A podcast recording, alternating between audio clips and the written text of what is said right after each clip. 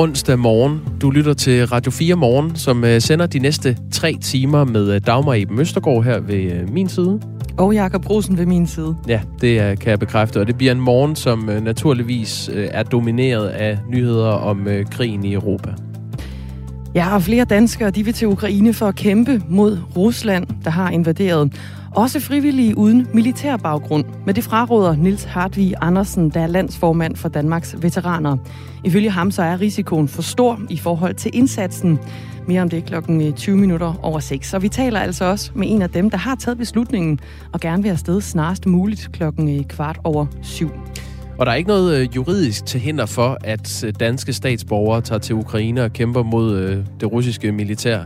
Det betyder, at eksempelvis ulovlige krimin- øh, kriminelle eller radikaliserede grupperinger frit kan tage til Ukraine og tilegne sig kamperfaring. Og det er problematisk. Det mener tidligere efterforsker ved Rigshus, øh, Rigspolitiets rejsehold og Europol, Jan Jarlbæk. Ham øh, kommer vi til at tale med øh, lidt senere på morgenen også. Import af russisk gas skaber nu røre på Christiansborg. Hos Dansk Folkeparti er forsvarsordfører og tidligere partiformand Christian Thulesen Dahl ikke i tvivl om, at Danmark i dag står et skidt sted på grund af afhængigheden til den russiske gas. Vi er jo blevet taget på sengen i forhold til Rusland, fordi vi, vi har haft en eller anden, altså vi er blevet lullet i en, en tro på, at hvis bare vi handler med hinanden og snakker godt med hinanden, jamen så vil øh, et land som Rusland lige så stille og roligt blive mere som os. Flere ordfører fra blå partier er altså villige nu til at sætte den grønne omstilling på pause for at begrænse den danske afhængighed af russisk gas. Og vi dykker ned i emnet med Radio 4's politiske redaktør efter nyhederne klokken halv syv. Med den her krig i Ukraine er Vladimir Putin i gang med at satse alt på at opnå sin øh, hedeste drøm om et russisk imperium, som kan måle sig med øh, det tidligere Sovjetunionen. Men han har svært ved at skjule, at han er en presset mand. Sådan lyder en analyse fra øh, journalist og mangeårig Ruslands korrespondent Samuel Raklin, som øh, vi også kommer til at tale med øh, lidt senere på morgenen. Og i dag der fortsætter vi altså med vores nye koncept her i Radio 4 morgen klokken cirka kvart i ni. Vi sender jo helt frem til klokken 9, og det hedder Spørg om krigen. Her har vi en ekspert med igennem til at svare på dine spørgsmål, skulle du brænde ind med sådan nogen. Og i dag der er det Jeppe Trautner, som forsker i europæisk sikkerhedspolitik på Aalborg Universitet, og så er han også major i reserven. Så nu har du altså god tid til at øh, sætte dig ned og tænke på et rigtig godt spørgsmål, som du kan sende afsted her ind til 1424. Start med R4 og lav et dag mellemrum. For få timer siden sluttede den amerikanske præsident Joe Bidens første State of the Union-tale, og øh, det er der, vi lægger ud her til morgen. Godmorgen og velmødt til Radio 4 morgen. Klokken er 8 minutter over 6. Joe Bidens State of the Union-tale øh, var en tale, som var lagt op til at handle om inflation og coronahåndtering og indrigspolitik, men som naturligvis også øh, handlede en hel del om Ukraine og den russiske invasion. Anne Alling er øh, journalist bosiddende i USA. Godmorgen. Godmorgen. Hvor meget fyldte Ruslands invasion af Ukraine i Joe Bidens tale? Den fyldte først og fremmest symbolsk rigtig meget. Øh, Joe Biden, det var det første, han startede med at tale om. Hans første punkt på dagsordenen var øh, Ukraine og Rusland.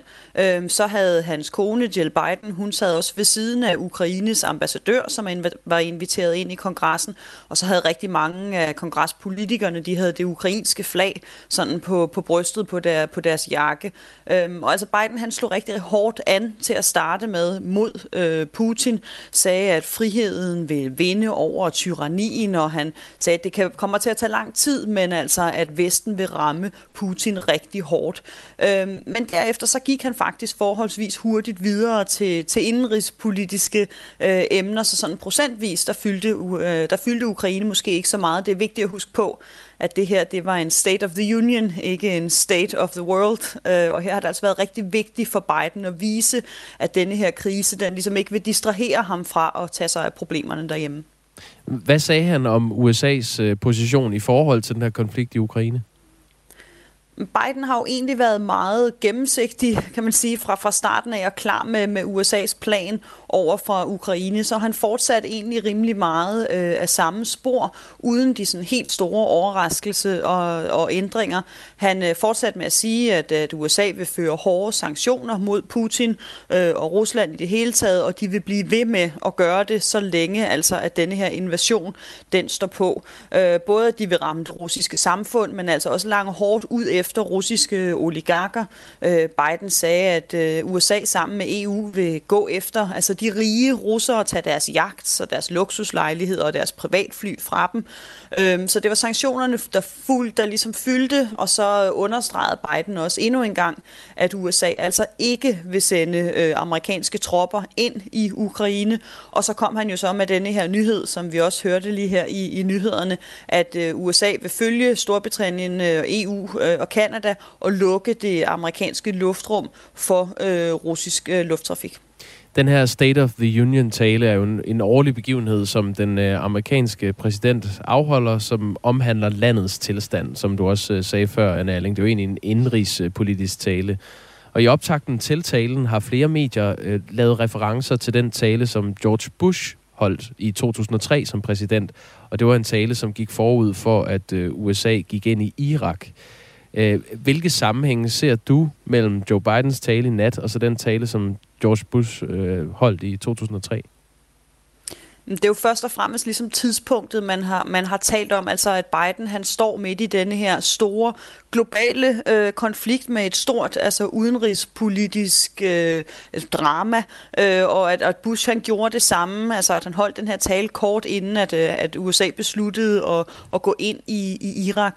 Og man kan også høre på, på ordvalget faktisk, i øh, både i Bushes tale til både 2003 og så Bidens her i, i nat, at de taler om, bruger ligesom de samme ord. De taler om det her med tyranniet mod demokratiet, at øh, det her det ligesom er USA og Vestens kamp mod tyranniet. Øh, Bush han sagde tilbage i, i 2003, at øh, we seek the end of tyranny in our world, altså at man vil se enden på, på tyranniet, og at det ligesom er USA, der som forgangsmand for demokratiet skal kæmpe denne her kamp.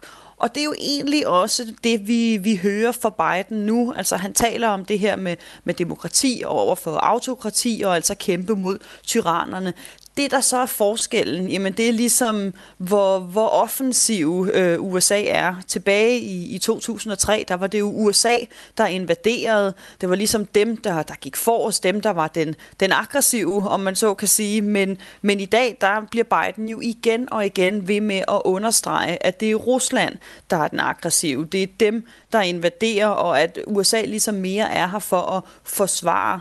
Og det spiller jo sammen med, med ligesom en ændring også i offentligheden, hvor at amerikanerne i dag ikke har den samme offentlige interesse i, at USA skal gå ud i verden og ligesom kæmpe for demokratiet. Det, det har de prøvet før, øh, i, i, både i Irak, også i Afghanistan, og har ikke den samme interesse i længere.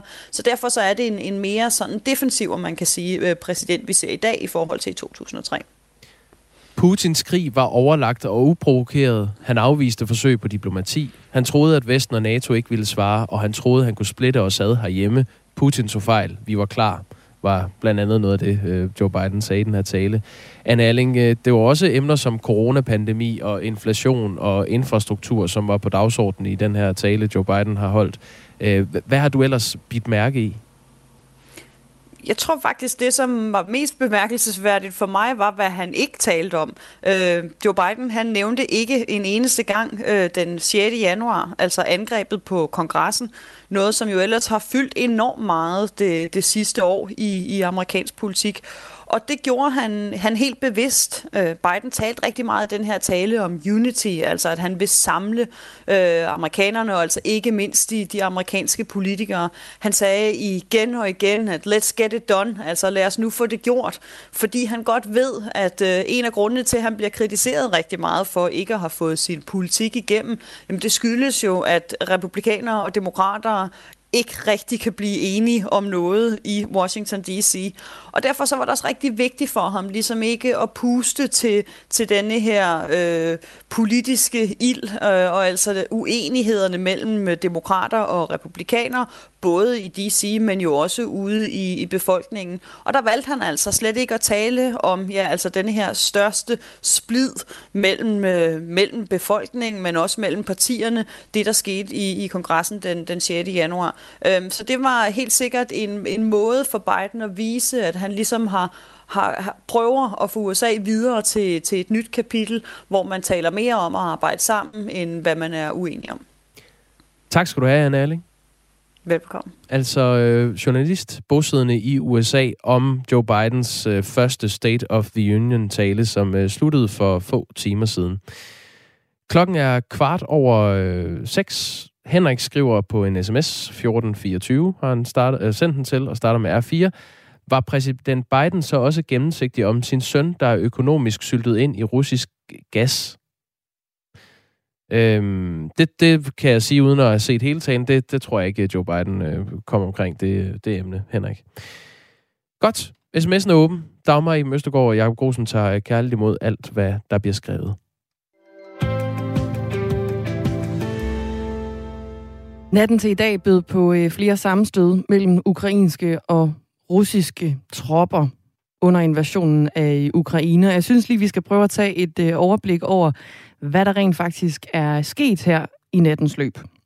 Omkring klokken 3 lokal tid, der landede der russiske faldskærmssoldater i Ukraines næststørste by, Kharkiv, hvor i kampe de øh, brød ud. Byen den har i, i løbet af de seneste dage været under russisk beskydning, og der meldes altså her om øh, flere dræbte.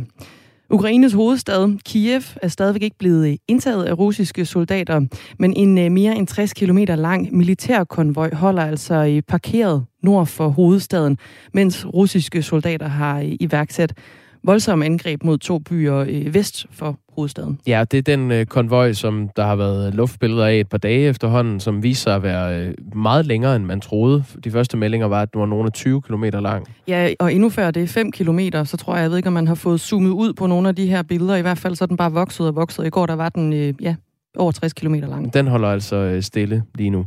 Fire mennesker har mistet livet i øh, byen Shitomir, hvor russiske krydsermissiler har ramt lejlighedskomplekser. Og den syd ukrainske by Mariupol er ifølge flere internationale medier kommet under kontrol af pro-russiske separatister. Altså folk, der kæmper på russisk side. Øh, civile i byen har fået indtil onsdag, som er i dag, til at forlade byen. Ja, og så øh, kan vi også sige, at øh, Kherson, som ligger ved Dnepr-flodens udmunding i øh, Sortehavet, er ifølge i hvert fald internationale medier kommet under russisk kontrol nu. Der er billeder, der vises af CNN, som er kommet frem af russiske militære køretøjer, der kører rundt i, øh, i byen. Og i Rusland, det har det jo alt sammen sket i, øh, i Ukraine, men i Rusland, der har øh, præsidenten Vladimir Putin nu underskrevet et dekret, der gør, at det er ulovligt at forlade Rusland med mere end det, som svarer til 10.000 dollars i øh, udenlandsk valuta. Ja, og det er relevant. Jeg læste i går, at øh, man frygter det øh, i Rusland, der hedder et bankrun, hvor øh, banker simpelthen går konkurs, øh, uden at folk har fået hævet deres øh, opsparinger. Så lige nu er der kæmpe kø ved mange hæveautomater rundt om i Rusland, fordi folk vil have deres rubler ud. Øhm, og det er så det, Vladimir Putin prøver at øh, sætte en kæp i hjulet på, at man i hvert fald ikke forlader landet med de penge, man nu har hævet. Øhm, slutligt kan vi jo sige, at, at FN's generalforsamling kommer til at kræve et øh, russisk exit. De skal i hvert fald mødes i dag, onsdag, hvor det forventes, at mindst to tredjedele af medlemslandene vil stemme for en resolution, som fordømmer Ruslands invasion af Ukraine og kræver, at de russiske styrker øjeblikkeligt øh, trækker sig. Det er en nyhed, der er tækket ind fra nyhedsbureauet Reuters. Vi gør simpelthen det her i øh, morgenernes løb i den kommende tid, at vi øh, opdaterer dig løbende på, hvad seneste nyt er i forbindelse med invasionen af øh, Ukraine. Så tager vi nogle, øh, vi kan kalde det øh, små opsamlinger, hvor vi lige får på plads, hvad rent faktisk øh, skete lige for nylig. Flere danskere vil til Ukraine for at kæmpe mod Rusland, og det er også øh, frivillige uden militær baggrund. Men det fraråder Nils Hartvig Andersen. Godmorgen. Ja, godmorgen. Du er landsformand for Danmarks Veteraner, og så har du også øh, selv været i forsvaret i 40 år og været udsendt fire gange. Hvorfor fraråder du frivillige uden militær baggrund at kæmpe mod Rusland? Jamen det er fordi, det er simpelthen øh, livsfarligt at begive sig ind på noget, som man ikke er uddannet til. Altså i Danmark så er det jo to år for en soldat fuldtid øh, for at blive uddannet til at blive sendt ud i mission. Så at tage afsted uden erfaring eller uddannelse, det er simpelthen øh, det det er livsfarligt. Ja, hvad kan der ske ved, at man tager afsted? Jamen altså, man kommer jo ind som en hund i en spilkejler. Man kender ikke, øh, hvad kan man sige, øh, de øh, reglerne for, og hvordan man er soldat. Og det er en ting, hvis det nu er danskere, men her er det så ukrainer, som kæmper på en anden måde, end vi gør. Og de, den almindelige øh, ukrainske soldat kan ikke engelsk. Så kommunikation, øh, som er utrolig vigtig med kamp og larm osv., hvornår man siger, nu trækker vi tilbage, eller går til højre, eller går til venstre, så vil en, en øh, dansker, øh, som ingen erfaring har overhovedet, altså være fuldstændig lost, øh, og det koster både vedkommende selv livet, og det kan selvfølgelig også komme øh, de øh, øh kammerater eller soldater, han kæmper sammen med, det kan også blive farligt for dem, så det er, ja, det er helsløs gerning. Danskere de kan altså skrive sig på en liste hos Ukraines ambassade i København, hvis de vil til fronten og kæmpe mod Rusland. Det er noget, som Berlingske skriver efter at have besøgt ambassaden i øh, mandags. Og interessen den er simpelthen kun blevet større ifølge ambassaden, efter statsminister Mette Frederiksen øh, kom med den her melding på et pressemøde i søndags. Som vi ser det, så er der ikke øh, noget øh, umiddelbart juridisk til hinder for, at man kan rejse til Ukraine og selvfølgelig på den ukrainske side øh, være en del af konflikten. Så det er altså øh, noget, hver enkelt må gøre op med sig selv. Ja, og ambassaden ønsker ikke at oplyse til Berlingske, hvor mange der har skrevet sig på listen. Nils Hartvig Andersen, hvad for nogle overvejelser mener du, man bør gøre sig, før man beslutter sig for at tage til Ukraine for at kæmpe? Øh, før man beslutter sig for det her, som kan være livsændrende øh, for, for både en selv og for, for sin familie, så skal man i hvert fald, når man nu er inde og skrive sig på øh, ambassaden, så skal man også lige skrive sig på øh, Udenrigsministeriets øh, dansk liste, og så skal man få talt med sin familie og sit bagland og, og forklare, hvorfor man nu tager afsted. Og ja, der er nok ikke stor forståelse fra baglandet, men det er jo så op til den enkelte. Så skal man skrive testamente, og så skal man undersøge sine forsikringsforhold, fordi man skal lave en særlig forsikring, hvis man vil forsikres mod for eksempel at blive øh, invalideret. Øh, og så skal man jo må finde øh, noget udrustning øh, tage med ned, som ikke står og bliver en, en, en, hvad hedder det, en, en ulempe for det ukrainske system, at man står og siger, at jeg vil gerne kæmpe, men jeg, jeg står altså i badebukser, øh, og det er koldt og så videre og så videre. Og så skal man altså sørge for at blive registreret ved det øh, ukrainske forsvar og blive afmærket som som øh, kombatant, og for hvis man ikke gør det, så er man øh, hvad hedder, lovligt mål for, øh, for fjenden, øh, da man ikke er dækket af, af nogle øh, konventioner. Øh, og det vil sige, at man kan være skyde som en terrorist eller en sabotør. Og så må man også gerne øh, finde ud af, øh, helst komme i en enhed, hvor man kan forstå, hvad de siger, engelsk eller dansk eller noget andet. Og så kan man også lige finde ud af, hvordan man holder kontakt med, med folk derhjemme, og hvordan man måske kommer hjem i, på en eller anden måde. Øh, og når man kommer hjem, forhåbentlig med alt i behold, så skal man øh, helst søge en, øh, en, øh, hvad hedder en psykolog og lige få snakket igennem, om, om man har noget med hjem i bagagen, som man ikke skulle. Det, det lyder som ret mange ting, man både skal overveje, men også forberede sig på. Er det overhovedet realistisk at nå at jamen, få alle de her praktiske ting på plads og gøre sig overvejelserne samtidig? Øh, altså jeg, hvis man sætter sig ned og siger, hvad er for og imod, så er der så mange ting, der taler imod det her. Selv for en professionel uddannet soldat, som skal igennem samme overvejelse, har prøvet at lave testamenter osv., øh, øh, og, og, og hvad hedder det, bagland, de ved nok, øh, hvordan man gør, når man har taget beslutningen tidligere om at komme ud.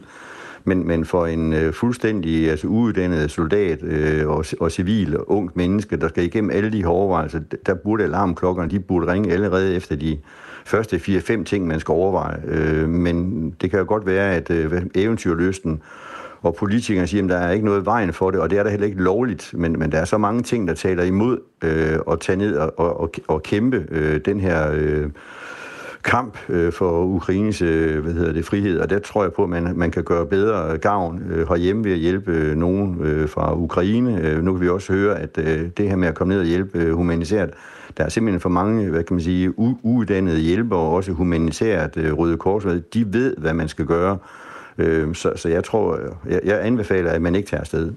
Ja, for hvad frygter du for de frivillige, der nu tager afsted, men som simpelthen ikke har nogen militær baggrund? Øh, dem, de, de kommer til skade, og de er mere til skade, tror jeg, end, end, end til gavn. Øh, jeg ved godt, der kan være noget PR i, at øh, Ukraine kan sige, at nu har vi 10 danskere og 10 tyskere osv. Det, det, er, det er et godt PR-stunt, men, men, øh, men det er virkelig farligt for de pågældende. Og de, der er jo ikke nogen, øh, et, øh, det militære system herhjemme, som jo er øh, bag en soldat, der bliver sendt ud af Danmark. Øh, det, det, det netværk vil ikke være for, for nogen, som tager ud som privatpersoner. Der er de altså overladt til og det kan også være godt nok, men de er overladt til den øh, kommunale, øh, øh, øh, det kommunale system og psykiatri, hvorimod øh, hvis man havde været udsendt af forsvaret, så havde man jo hele forsvaret bag ved sig. Og det, der står man altså fuldstændig alene, og det kan simpelthen ikke anbefales.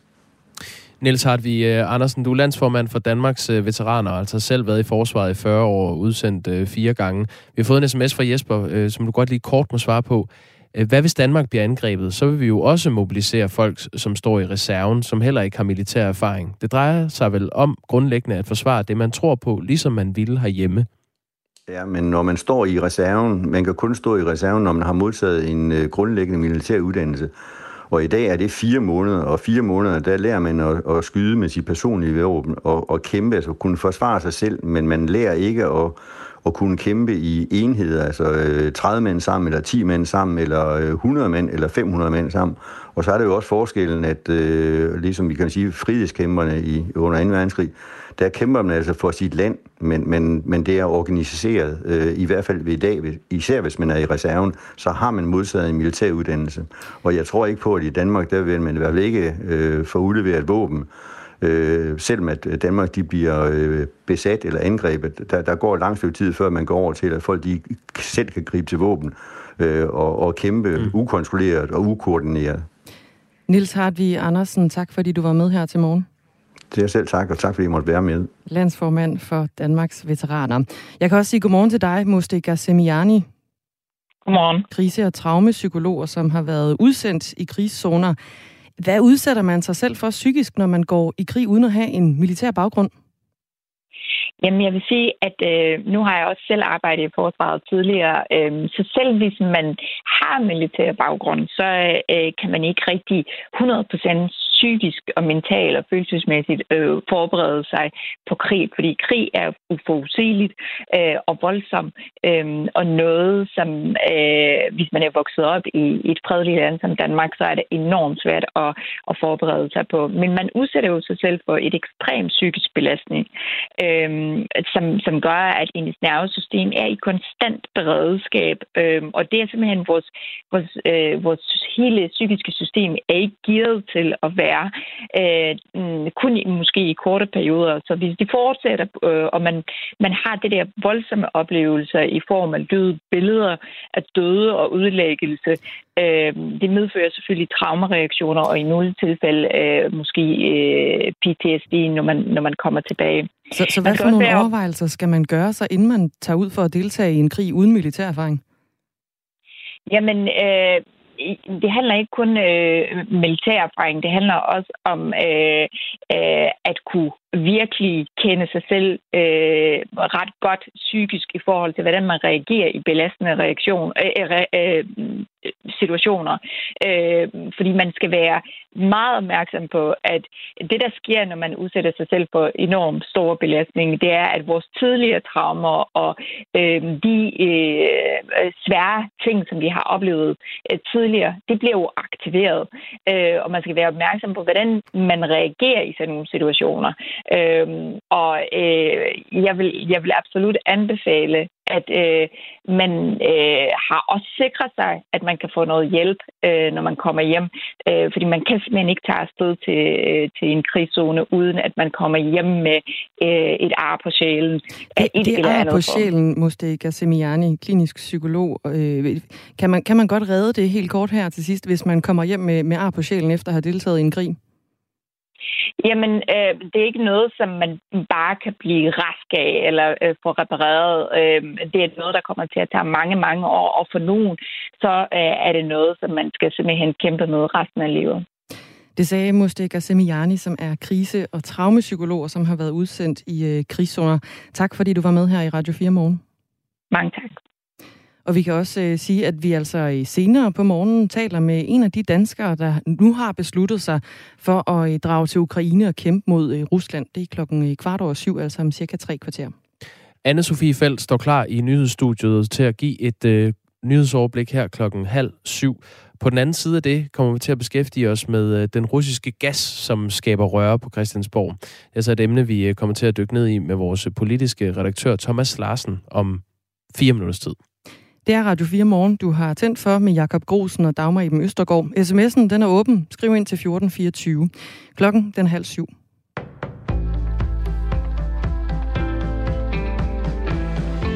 Der er meldinger om eksplosioner lige uden for Kiev.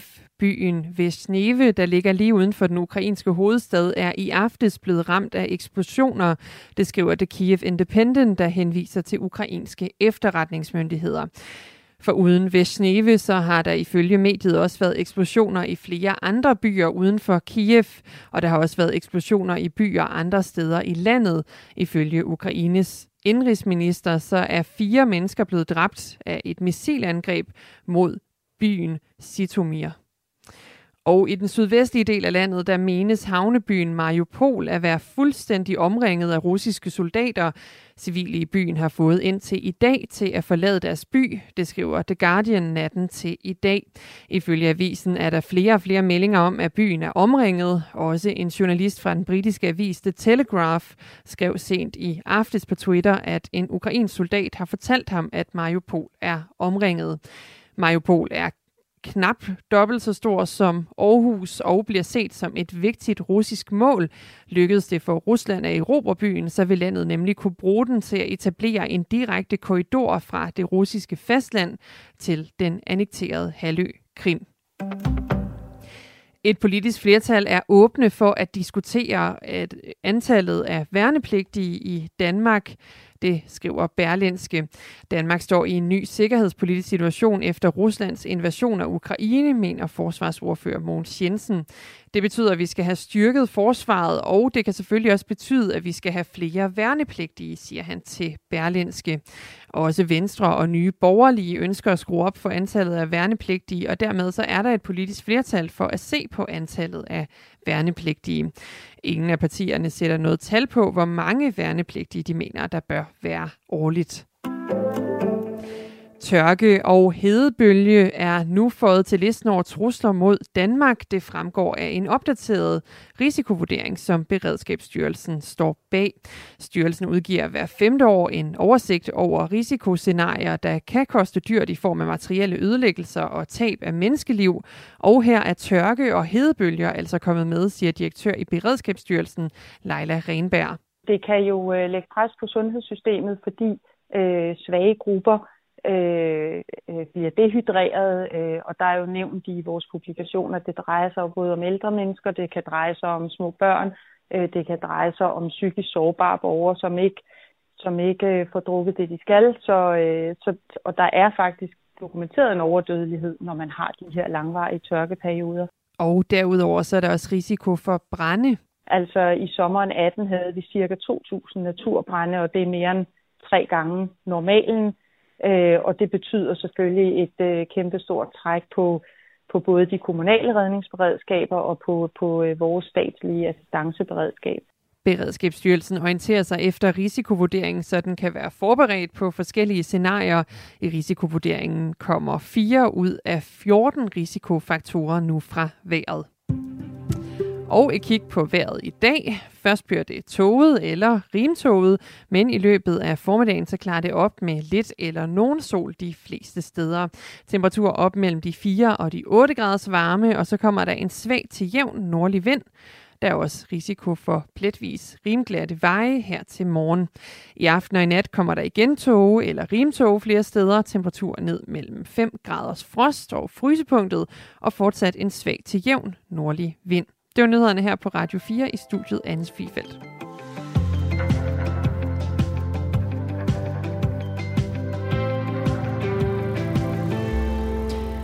Seneste nyt er, at det sociale medie Twitter oplyser i en e-mail til Reuters nyhedsbyrået, at det øh, vil følge de EU-sanktioner, der er blevet indført mod de russiske statsmedier RT og Sputnik.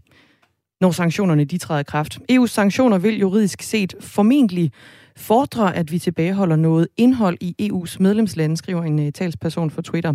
Vi agter at handle i overensstemmelse med sanktionerne, når de træder i kraft. Det er seneste nyt fra uh, invasionen i uh, Ukraine. Det er ja. de sociale medier, som også begynder at ryste med sanktionsposerne. Ja, og det er de to statsmedier, RT og Sputnik, er jo kendt for at øh, i høj grad vise det billede, som man gerne vil have vist fra Kremls side. Altså det er øh, nu siger jeg det, propagandamedier.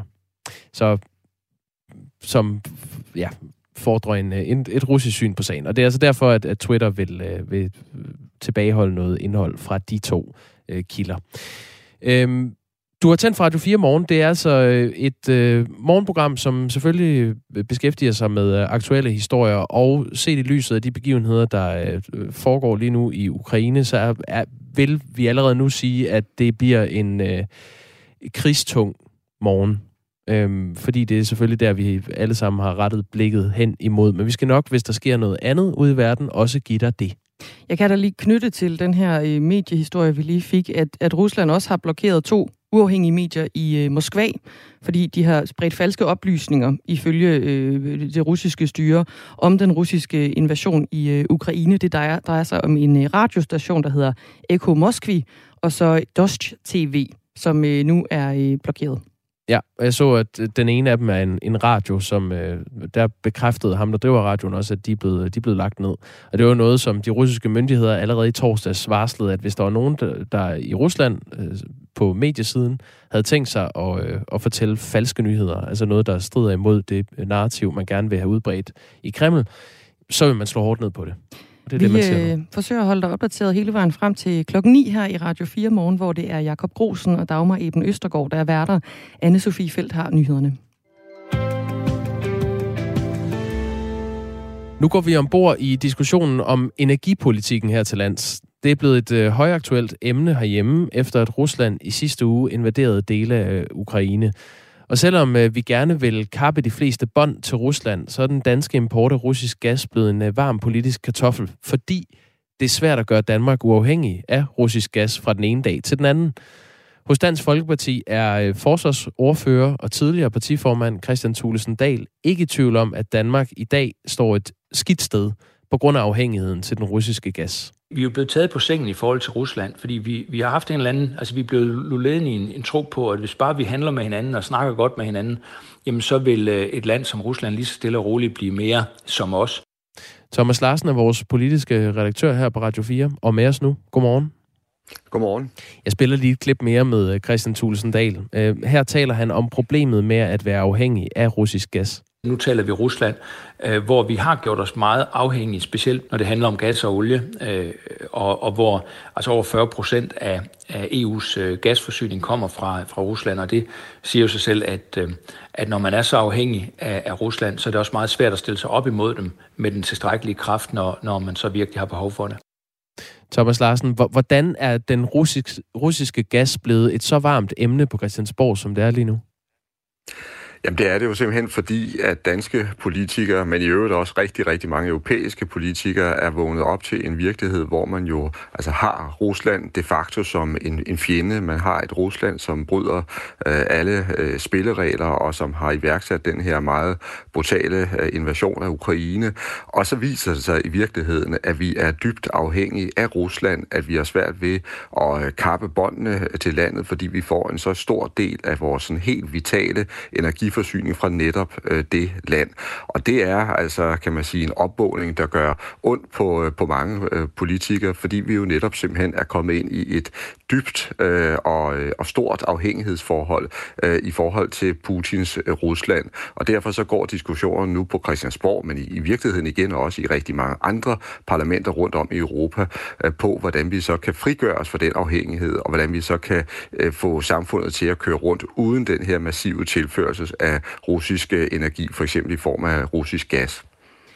Det danske energiselskab Ørsted, øh, tidligere kendt som Dong Energy, har været i vælten de seneste dage, fordi Ørsted stadig har planer om at leve op til en kontrakt med at købe gas fra russiske Gazprom frem til år 2030, og det er altså trods den russiske invasion af Ukraine. Ørsted har en forpligtelse, lød øh, argumentet fra topchefen Mads Nipper i sidste uge. Regeringen er nu ved at kigge på, hvilke muligheder der er øh, for, at Ørsted skal fortsætte med at leve op til kontrakten, eller om man kan bryde den. Og ifølge Berlingske har Gazprom tidligere oplyst, at man i 2016 leverede 1,75 milliarder kubikmeter gas på den her kontrakt.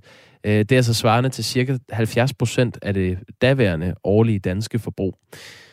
Thomas Larsen, vi har jo i de seneste dage set, hvordan det har skabt politisk røre, at øh, energiselskabet Ørsted stadig har tænkt sig at leve op til den her kontrakt øh, med Rusland og, og Gazprom frem til 2030 om at købe russisk gas. Øh, hvorfor har det skabt så meget røre? Jamen det har det, fordi det jo igen er et øh, spørgsmål om, at øh, vi her kan se, at vi er ekstremt afhængige af den russiske øh, gas, øh, ligesom mange andre europæiske lande er. Og så er det klart, når man så ser på Ørsted, så kan man jo så også øh, se, at når vi tager imod al den energi fra Rusland, al den gas fra, fra Rusland, ja, så er vi jo samtidig med til at polstre den øh, russiske økonomi og lægge meget betydelige øh, milliardbeløb i den russiske kasse, kan man sige. Og det er det, som politikerne er kommet i oprør øh, over. Men det er jo også samtidig måske en lille smule øh, hyklerisk, at man øh, langer så hårdt ud efter øh, Ørsted, fordi altså, Ørsted har dybest set gjort det samme, som Danmark har som øh, land og nation, og har gjort det samme, som mange andre lande har, altså nemlig taget imod masser af tilførsel af russiske energi, og så er det først alt for sent, at man i virkeligheden har begyndt at gøre sig klar, øh, klar på, hvad, hvad betyder den her afhængighed, og hvor sårbar er vi i virkeligheden i forhold til den afhængighed, vi har opbygget. Hvor mange af partierne på Christiansborg var, øh, var skeptiske over den her øh, afhængighed, man, man fik skabt til russisk gas? Jamen, der er faktisk mange partier, der er uh, dybt skeptiske over for det her, og, og som vel egentlig også øh, drømmer om, at hvis det overhovedet kunne lade sig gøre, så rev man kontrakterne i stykker den dag i, i dag. Men så simpelt er det jo ikke, og det er det hverken forretningsmæssigt eller rent energimæssigt, fordi sagen er, at hvis man bare lukker fuldstændig for hanerne, så vil øh, Danmark øh, få det svært, men rundt om i Europa vil der være andre lande, der vil få det altså praktisk taget umuligt, fordi de kan ikke undvære den tilførsel, de får fra Rusland. Der er jo flere ordfører fra de blå partier, også partiledere har jeg noteret mig, som øh, nu har sagt, at de er klar til at sætte klimaambitionerne på pause for at kunne begrænse gasimporten fra Rusland og måske erstatte gassen med fossile brændstoffer. Øhm, hvorfor ser vi ikke et enigt Christiansborg gå ind for det her på nuværende tidspunkt? Ja, det er interessant. Altså, jeg er ikke, jeg er ikke kun tvivl om, at vi kommer til at se en kæmpe diskussion her i den kommende tid om, hvordan vi netop bedst frigør os fra den afhængighed, vi har opbygget i forhold til Rusland. Og der er der nogen, der mener, at vi så at sige skal gå et skridt tilbage, altså at bruge øh, flere fossile brændstoffer i, i, en periode. Men der er faktisk også andre politikere, der vil argumentere for, at det vil være den forkerte vej at gå. Øh, de vil sige, at vi skal tværtimod sætte altså fuld speed på en grøn omstilling, der gør, at vi sådan for alvor bliver uafhængige afhængig af, af, af, af skal vi sige, brændstoffer og, og energi fra, fra, fra Rusland. Så der kommer til at være en stor øh, politisk øh, diskussion omkring øh, det. Altså en af de øh, politikere, som øh, tidligere politikere, som mener, at vi skal sætte fuld speed på den grønne omstilling, det er for eksempel den tidligere EU-kommissær øh, Connie Hedegaard, som virkelig argumenterer for, at det her tidspunkt, vi står i nu, det er tidspunktet for Danmark og Europa, hvor man simpelthen skal øh, give gevaldigt op øh, for at, øh, at finde sine egne øh, energiformer, sådan, så vi bliver uafhængige af Rusland. Jeg vil faktisk sige, at vi har øh, Connie Hedegaard med her i programmet lidt senere på, øh, på morgenen.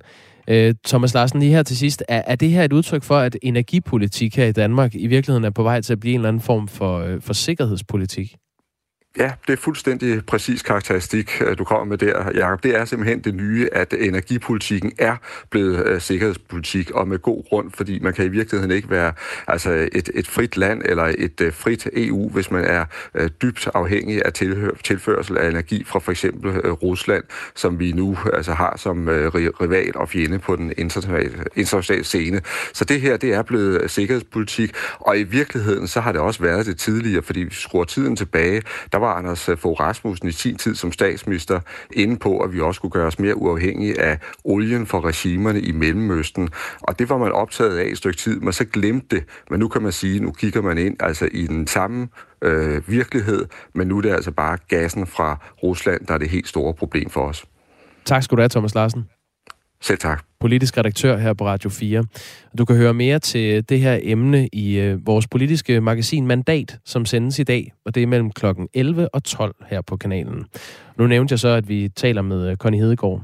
Ja, det gør vi i øh, den kommende time, og det er altså om, at flere partier de er klar til at sætte vores klimaambitioner på pause for i stedet jo at begrænse gasimporten fra øh, Rusland.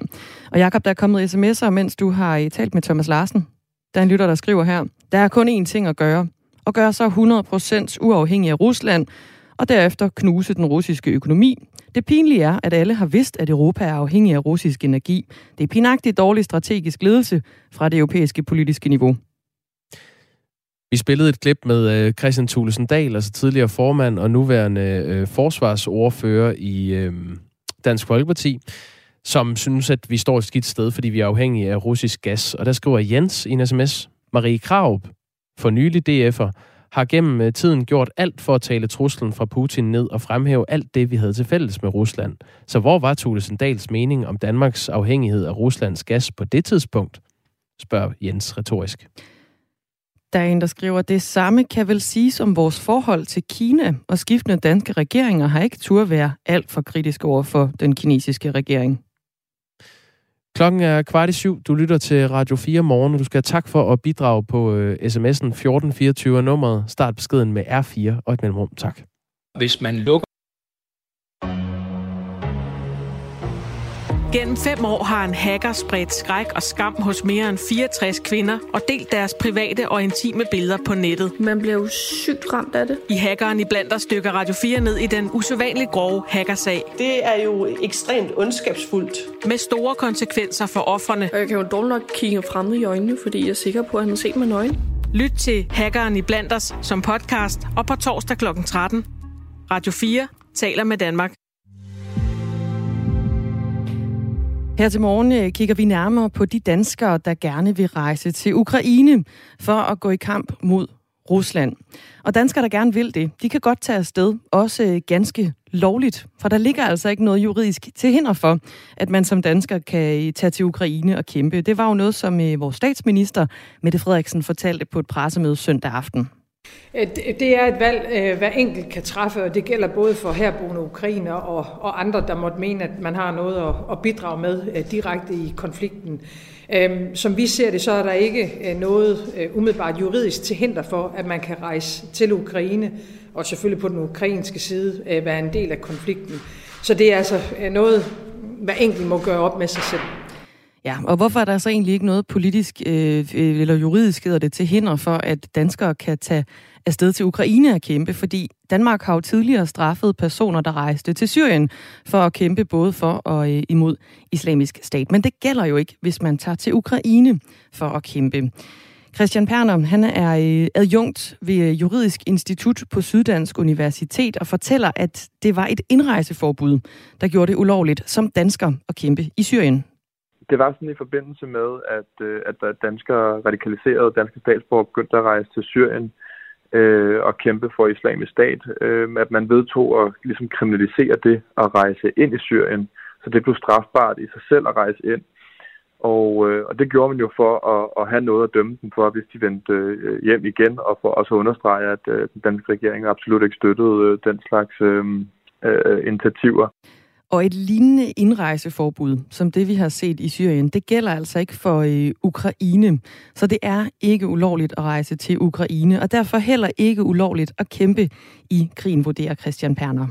Årsagen er, at, øh, at, at ligesom vi har set i, i forhold til Syrien, så var der jo et indrejseforbud for danskere om at simpelthen rejse ind i Syrien. Så det, man måtte hverken rejse ind, og man måtte heller ikke opholde sig i Syrien. Men der er jo ikke noget lignende i Ukraine, så der er ikke noget, øh, så det er rigtigt nok, hvad Peter Frederiksen siger, der er ikke noget til hinder for, at man kan rejse ned og kæmpe øh, øh, på den ukrainske, øh, ukrainske side af sagen. Ja, så selvom der ikke er et øh, indrejseforbud for øh, Ukraine, så øh, fraråder Udenrigsministeriet alligevel alle rejser til landet på grund af sikkerhedssituationen lige nu, hvor øh, Rusland er gået ind og har invaderet landet. Og samtidig så frarådes alle ikke nødvendige rejser, også til øh, hele Rusland. Der er en lytter, der skriver på sms'en. Ruslands her er bygget op om tungt artilleri. Ukrainerne mangler ikke soldater, men våben og udstyr til at svare igen – Overvej det, inden man melder sig uden kamperfaring. Det er jo en overvejelse, vi kan sende videre til en af dem, vi taler med her til morgen. Vi taler nemlig med en af dem, som har truffet beslutningen, og altså gerne vil tage afsted snarest muligt. Det er om øh, cirka 25 minutter.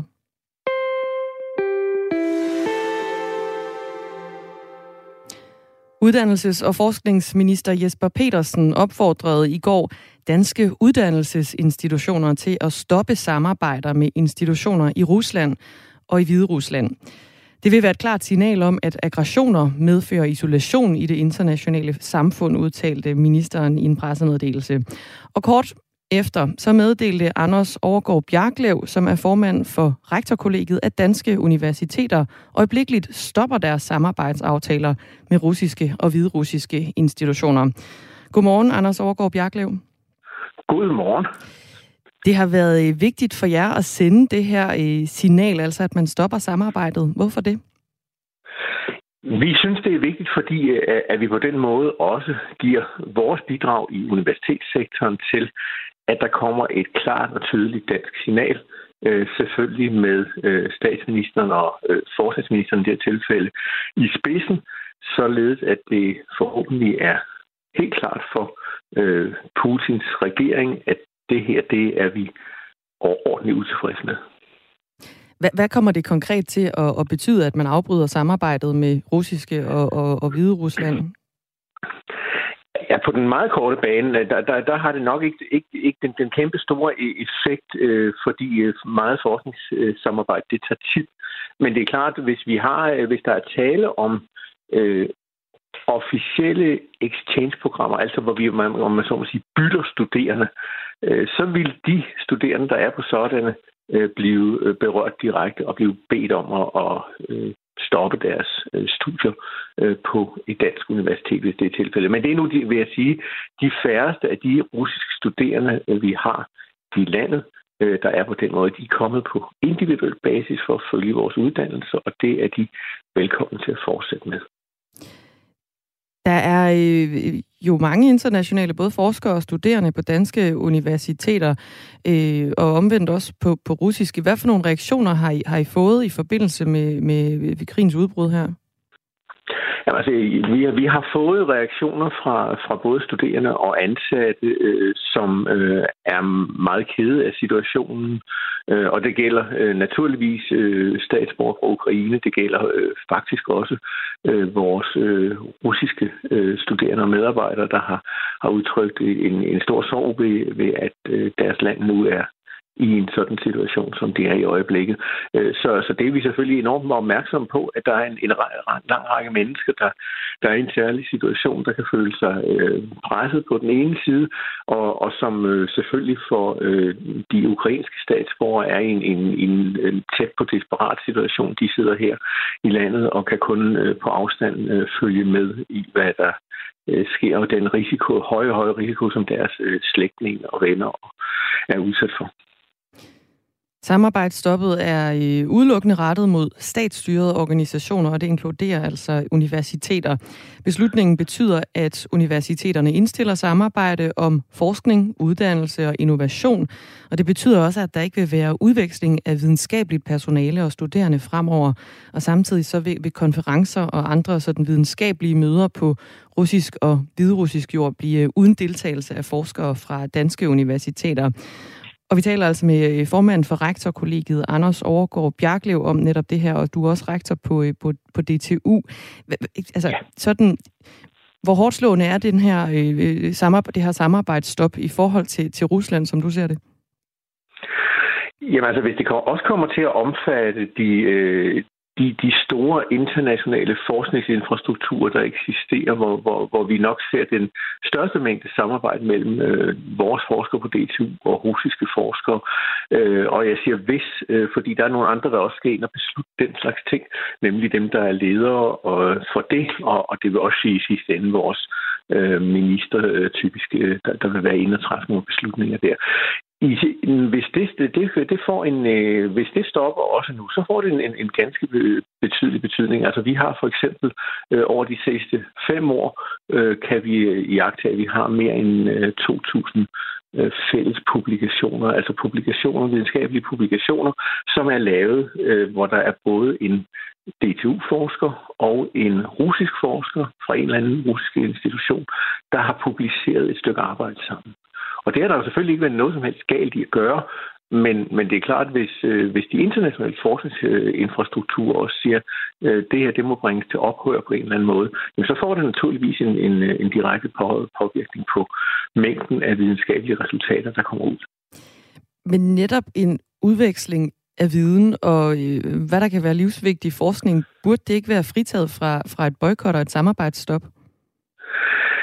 Det kan man øh, øh, selvfølgelig øh, have det, den holdning. Øh, jeg, jeg kan synes personligt, og det, og det er, er, er mine rektorkolleger også enige i, at øh, vi er, er, er rigtig godt tilfredse med, at vores øh, forskningsminister har øh, sendt øh, fra vores del af det en, et klart signal øh, om, at øh, vi, vi kan ikke acceptere, at man øh, øh angriber et, øh, et, et naboland, et demokratisk naboland, øh, på den her måde, som det er sket. Og derfor så, så har det selvfølgelig konsekvenser, jo. Men, øh, men altså, jeg vil gerne understrege, at vi har jo ikke noget imod russiske forskere eller russiske studerende. Øh, dem har vi ikke noget udstående med. Øh, det vi har noget imod, og det er også det, vores minister klart signalerer, som jeg læser det, det er, vi ønsker at sende et signal til det officielle Rusland, altså Putins regering, øh, som om, at den, øh, ting, øh, den fremfærd, man har i Ukraine, den er fuldstændig øh, utilstedelig i den her sammenhæng, og derfor øh, så har det også nogle konsekvenser på det her område. Og jeg synes personligt også, at det giver rigtig god mening. Altså hvis, øh, hvis kulturministeren siger, at vi ikke kan spille fodbold sammen, så er det nok også svært at se, at vi skal kunne forske sammen. Og nu er det altså så øh, endeligt, at danske uddannelsesinstitutioner, de skal stoppe samarbejdet med institutioner i Rusland og også i Hvide Rusland. Så helt sådan lavpraktisk, hvordan stopper man samarbejdet?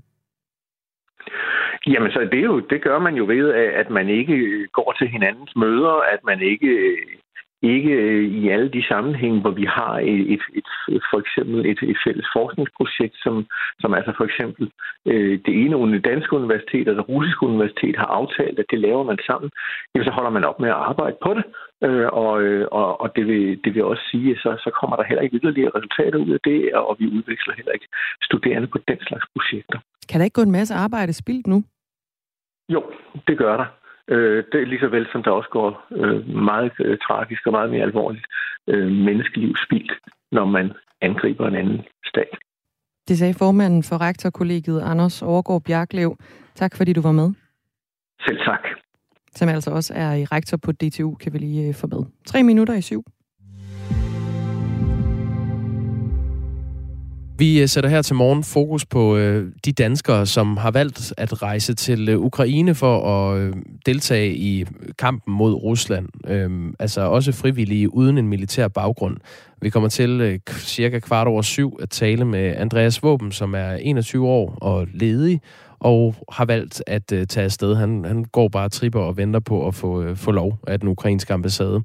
Vi talte tidligere på morgen med landsformanden for Danmarks veteraner, Niels Hartvig Andersen, som selv har været i forsvaret i 40 år og udsendt fire gange, og han fraråder på det kraftigste, at øh, frivillige tager afsted ud i en væbnet konflikt, uden at have nogen form for erfaring øh, i den slags.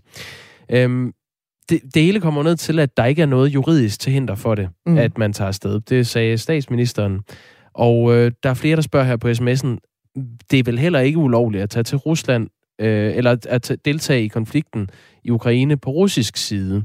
Øh, det er rigtigt nok. Det er faktisk rigtigt. Man må også godt tage til Ukraine og kæmpe for Rusland. Du må selv øh, vælge side. Sådan rent juridisk er der mm. i hvert fald ikke noget øh, galt med det. Og det skyldes altså, at det øh, er ulovligt at deltage i konflikter, hvor Danmark er en part, hvor, hvis man så deltager på fjendens side. Det må man ikke. Man må heller ikke rejse til et land, hvor der er indrejseforbud. Det er jo det, der har gjort sig gældende øh, mm. ved Syrien, for eksempel, hvis man er taget ned for at kæmpe mod islamisk stat. Øhm, men Danmark er ikke part, som sådan. Staten Danmark er ikke part i den her konflikt mellem Ukraine og Det er jo sådan en pseudopart gennem NATO, for eksempel. Ja, og, øh, og også, at vi jo som stat sender militært isengram og øh, diverse og øh, nødhjælp til, til Ukraine, så der er jo ikke nogen tvivl om, hvilken side vi står på, men vi er ikke på den måde en del af, af kampen. Og derfor kan man faktisk juridisk også godt tage til Ukraine og kæmpe for russerne. Juridisk. Juridisk. Øhm, så det er svar på, på det spørgsmål, der er kommet på sms'en. Lidt spøjs statsministeren siger, det er ok at slås i Ukraine, når det var ulovligt at slås mod IS i Syrien, skriver øh, David ind, og det er jo ganske rigtigt, men det handler altså om, at man dengang indførte et indrejseforbud i, øh, i Syrien, og det har man altså ikke indført i uh, Ukraine. Præcis. Øh, ej, come on, skriver Henrik. Alle krige er som udgangspunkt farlige og kan som konsekvens tage livet fra en. Men vil vi være, hvor vi er i dag, hvis, der ikke var, hvis det ikke var på grund af modige mennesker, der gav sit liv for andre menneskers frihed? Drag ud, kære krigere, med Odins visdom og Tors styrke, skriver Henrik. SMS'erne er altid velkomne. De tigger ind på øh, 1424. De er alle sammen startet med R4 og et mellemrum. Klokken er syv.